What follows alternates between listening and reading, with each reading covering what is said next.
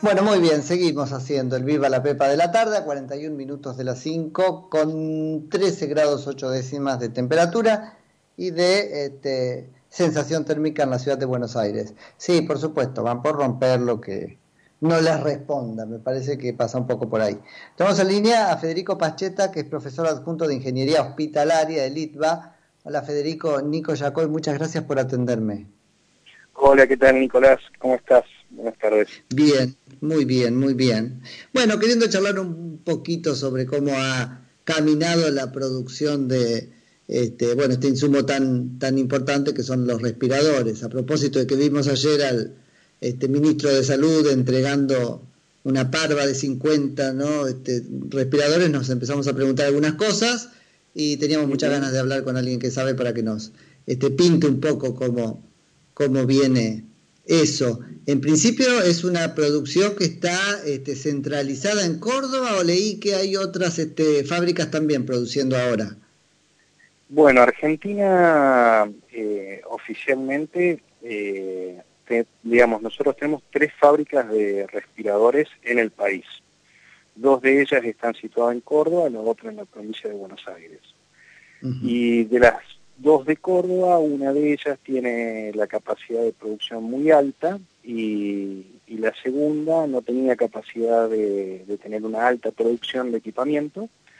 Entonces hicieron una alianza con una empresa del rubro electrónica que se llama Mirgor. Eh, entonces esta segunda empresa, Leistung, se asocia con Mirgor para aprovechar la capacidad instalada de fabricación de alta producción que hay en Tierra del Fuego y bueno, lo que hacen básicamente es aprobar esa planta como una planta productora de equipamiento médico para llevar, digamos, toda la, tecnología, todos los componentes y todo lo que era necesario hacia Tierra del Fuego para poder implementar esa alta producción. Con lo cual, eh, esa segunda fábrica se, digamos, hoy tiene una capacidad instalada para llevar la producción a unos cercanos 250 eh, respiradores semanales, que equipara a la producción que hoy se está haciendo en la provincia de Córdoba, en la primera fábrica que, se denomina TECME.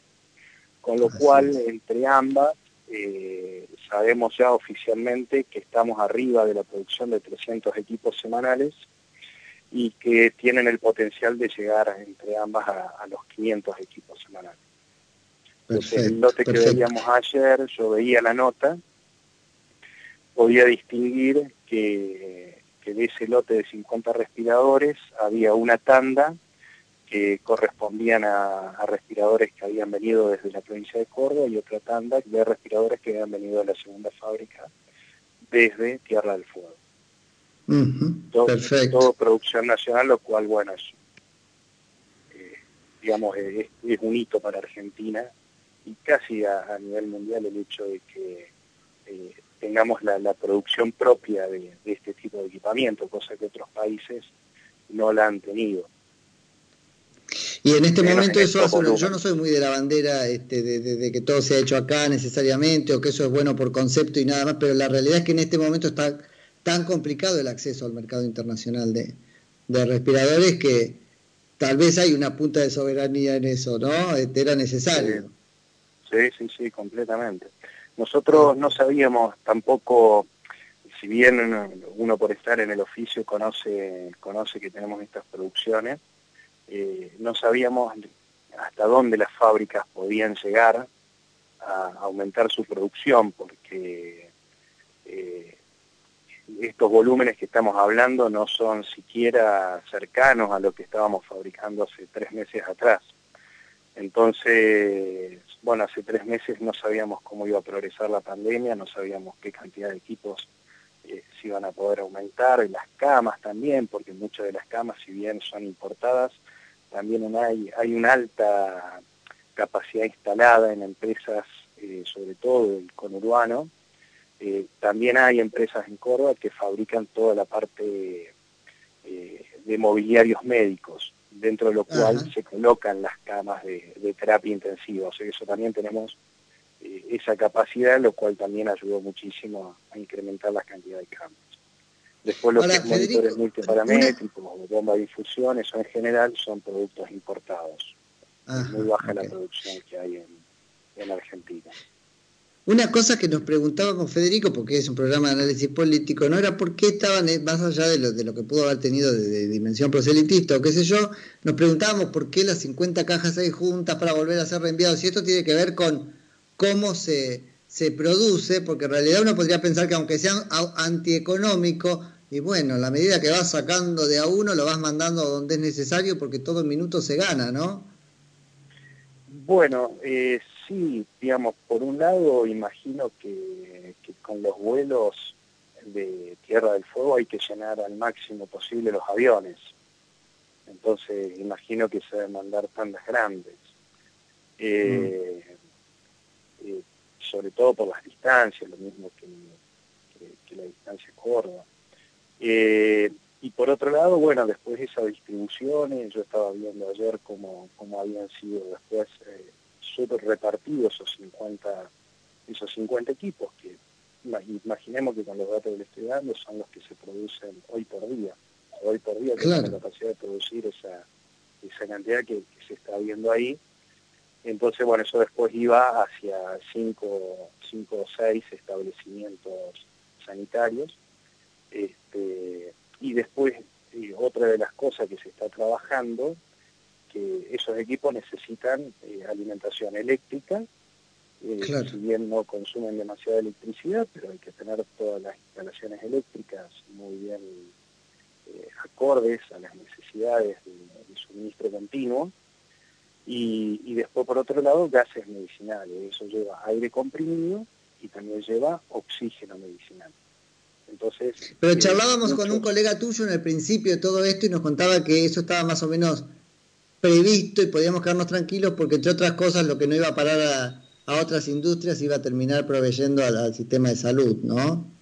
Exactamente, bueno, muchas de las cosas que hemos estado armando, esto que le decía mi, colega, eh, en particular, la ingeniería clínica es una, es una rama muy, muy solidaria, entonces hemos armado un ciclo de charlas que venimos llevando hace casi dos meses, eh, con frecuencia eh, dos veces por semana, y ahora lo estamos haciendo con una frecuencia de una vez a la semana, en la cual hemos entrevistado a diferentes eh, y han expuesto diferentes ingenieros, ya sean del país, de diferentes rubros, como también de Italia y, de España.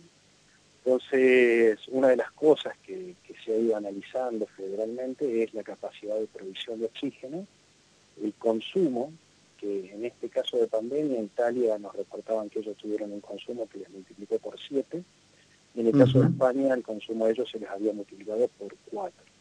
Entonces el oxígeno se provee en forma líquida, entonces imaginen un establecimiento muy grande que probablemente le lleven una vez cada 15 días un camión, conectan una manguera y llenan el, el tanque de oxígeno y se lo llevan cada 15 días.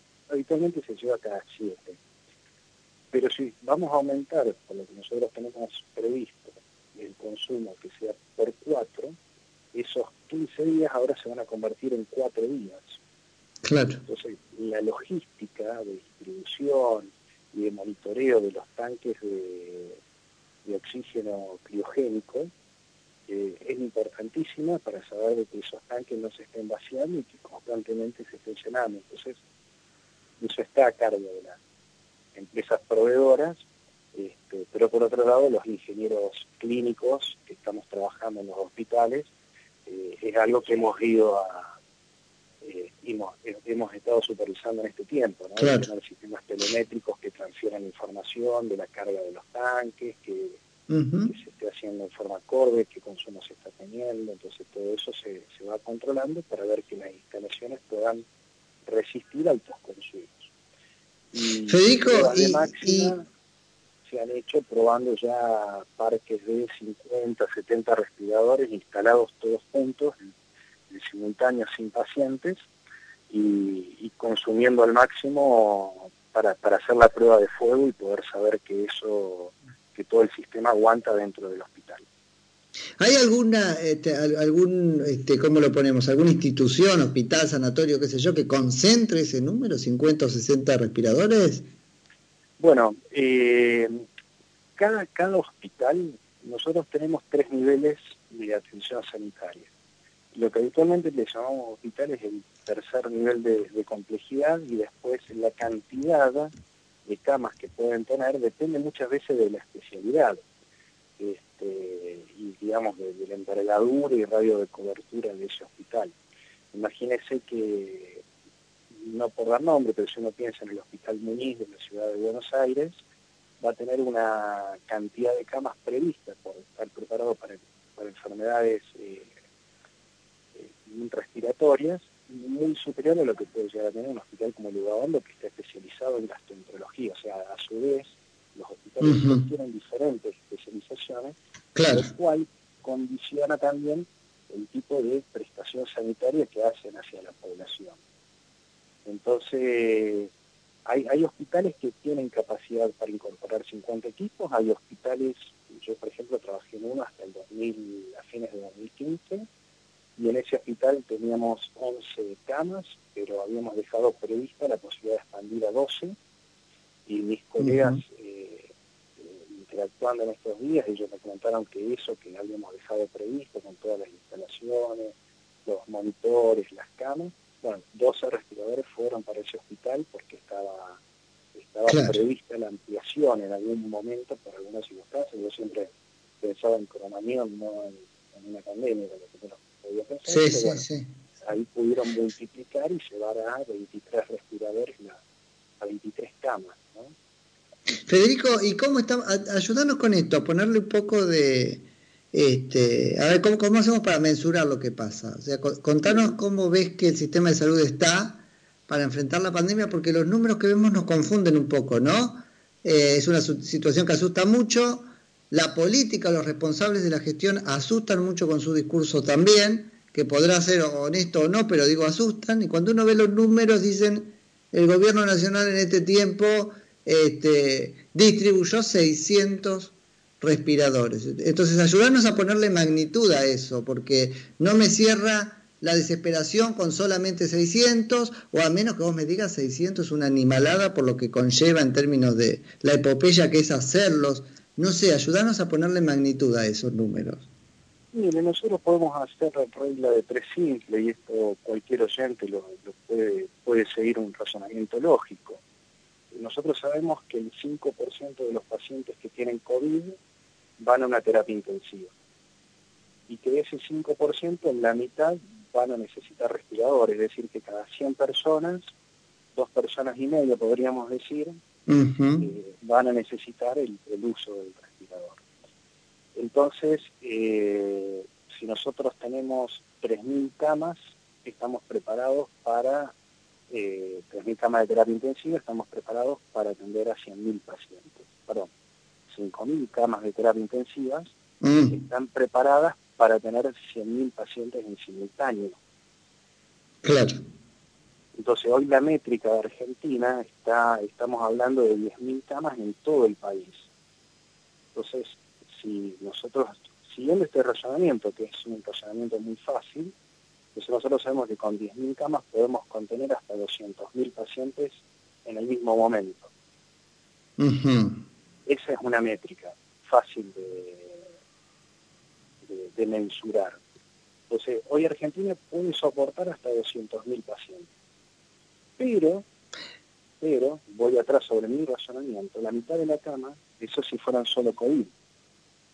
Pero tenemos un componente más, que la mitad de la cama ya están ocupadas por pacientes que no tienen necesariamente COVID, que pueden tener una afección cardíaca, que tienen otro tipo de inconvenientes, que están habitualmente en las terapias. Entonces, de las 10.000 camas que tenemos, nos quedan 5.000. Entonces, la métrica de Argentina, la corrijo, son 100.000 camas para esos 5.000 pacientes que todavía pueden recibir. Y ahí es donde tenemos que seguir acelerando. Por cada mes que nosotros ganemos, vamos a ganar por lo menos 2.000 respiradores más, quienes estén fabricando las camas estarán fabricando algunas camas más, quienes estarán incorporando monitores multiparamétricos también lo estarán haciendo, y de esa manera poder ampliar lo que es la unidad funcional, que es la cama con el respirador, con el monitor multiparamétrico, y con las bombas de infusión, y etcétera, etcétera, más el recurso humano que tampoco es ilimitado. Entonces, ¿estamos preparados hoy por hoy para cuántos? Y según los cálculos, si uno piensa que, el 5% va a terapia intensiva, que de las 10.000 camas que tenemos en Argentina eh, hay libres la mitad, que son 5.000, entonces nosotros podemos llegar hasta 100.000 infectados. Bueno, y ahora eso contra los pronósticos. Porque digo, para otra vez, para seguir mensurando, este, por ejemplo, el discurso de Kisilov, contra los pronósticos, 100.000 camas... Eh, ayer, sí, pero también lo podemos ir viendo porque, por ejemplo, ayer hubo 2.000 infectados. Sí. Pero no podemos hacer 2.000, eh, a ver cuántos días llegamos a 100.000, porque es exponencial. Entonces, cuando, o sea, hace unos días atrás teníamos tal vez una métrica de 1000, hoy ya sabemos que nuestra métrica diaria son de 2.000 contagios. Probablemente en una semana sean 3.000 los contagios. 3.000, sí, sí, sí. Y, eso se va expandiendo. Y el tema es que cuando empieza la curva exponencial, no la parás, que es lo que ha pasado en otros lugares. Claro. Eh, entonces, ¿cuándo llegamos a, a 100.000? O sea, ¿cuándo pegamos el salto de 40.000 a 100.000? Y lo puedes pegar en un muy corto tiempo. Ok, ok, ok, ok. Clarísimo entonces, eso. Claro, no estamos demasiado lejos de esos 100.000. Eh, o sea, parece lejos, pero si vos entras en, la curva exponencial, donde los 2.000 se transforman en 3.000 o los 3.000 se te transforman en 5.000, vos en un día tuviste 5.000 más 5.000 más 5.000 más 5.000, tuviste 20.000 en cuatro días. Claro, tal cual, tal cual, tal cual. Este, clarísimo, Federico, me quedo sin tiempo, pero en cualquier momento este, retomamos. Bueno, muchísimas gracias. ¿eh? Te mando un abrazo grande. Gracias y a, disposición. Gracias, es Federico Pacheta, que es profesor adjunto de Ingeniería Hospitalaria del ITBA.